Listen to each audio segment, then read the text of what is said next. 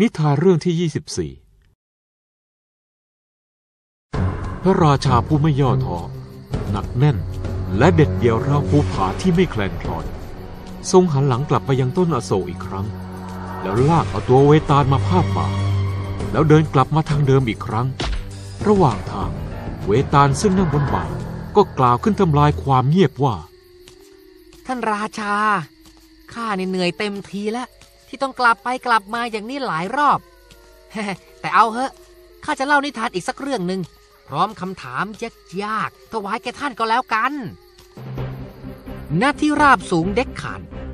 มีแคว้นเล็กๆ อยู่แคว้นหนึ่ง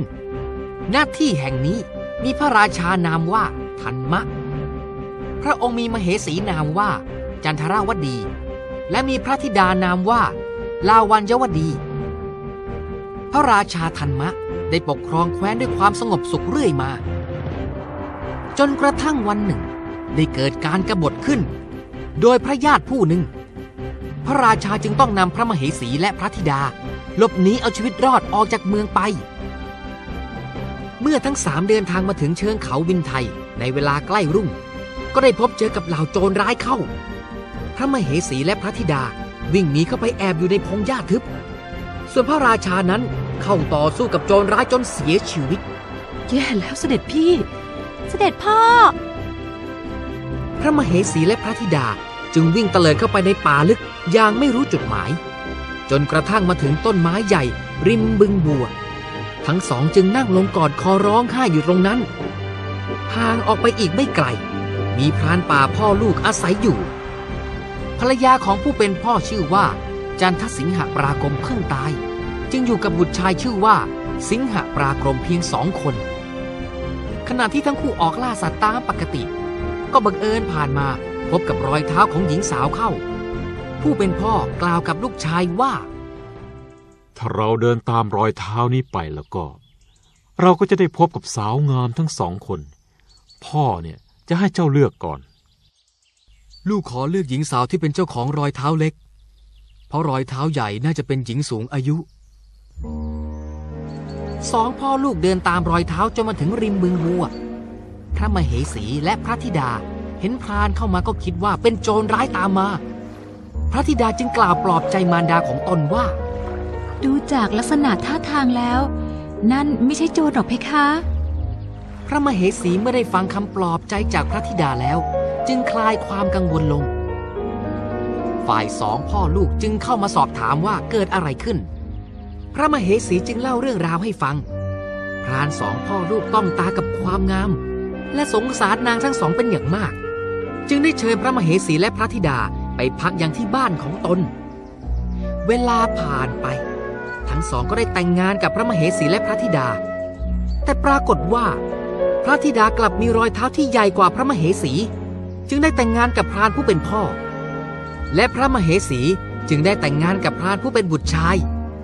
ดังนั้นลูกสาวจึงกลายมาเป็นแม่ยายมารดาของตัวเอง มารดาตัวเองจึงกลายมาเป็นลูกสะใภ้ท่านราชา ข้ามีคำถามที่แสนยากจะถามท่านหากต่อมานางมีบุตรชายและบุตรหญิงอีกมากมาย ข้าอยากรู้ว่า หญิงทั้งสองจะนับญาติกันยังไง เมื่อพระราชาได้ฟังคำถามจากเวตาลก็นิ่งคิดกลับไปกลับมาหลายตลบจนเวียนหัว เวตาลจึงหัวเราะขึ้น แล้วกล่าวว่า ท่านราชา พระองค์ไม่รู้คำตอบใช่ไหมถ้าอย่างนั้นข้าจะไม่ถามพระองค์อีกแล้วข้าทึ่งในความอดทนของท่านจริง ๆ ถึงแม้พระองค์จะลำบากที่ต้องเดินทางกลับไปกลับมาในสุสานที่น่ากลัวนี้มากเท่าใด พระองค์ก็ไม่ทรงย่อท้อข้าพอใจในความกล้าหาญของพระองค์ยิ่งนัก เฮ้ย จากนี้ไป ข้าจะยอมให้ท่านแบกศพนี้ไปได้ แล้วข้าจะออกจากร่างนี้ไป ท่านราชา ข้าหยุดแล้วที่จะเหนียวรั้งท่านไว้ แต่โยคีเจ้าเล่ห์นั่นยังไม่เลิกราง่าย ๆ แน่ เจ้าหมายความว่ายังไง อืม เจ้าโยคีนั่นให้พระองค์มาเอาศพนี้ไป และเมื่อพระองค์ทำสำเร็จ มันจะกล่าวยกย่องพระองค์ว่าเป็นผู้กล้า จากนั้นมันก็จะเรียกข้าเข้าไปในศพนั้น และยกย่องข้าในฐานะเครื่องบูชายันอย่างสูงสุดเฮ้ยจากนั้นมันจะหลอกล่อให้พระองค์ กลายเป็นเครื่องสังเวยในพิธีที่จะทำให้มันเป็นราชาแห่งวิทยาธรแต่ถ้าหากท่านทำตามที่ข้าบอกโดยไม่มีพิรุษ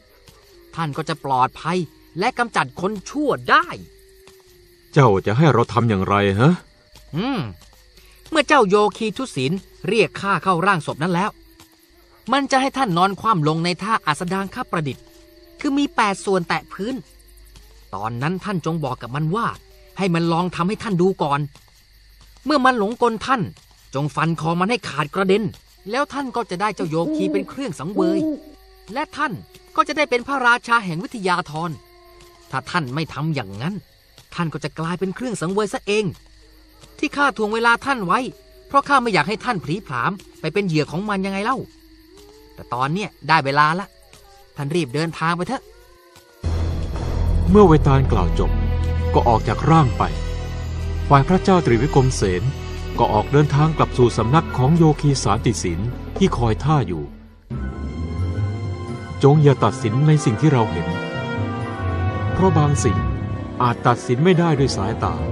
ควรที่จะพิจารณาถึงข้อเท็จจริงเสียก่อน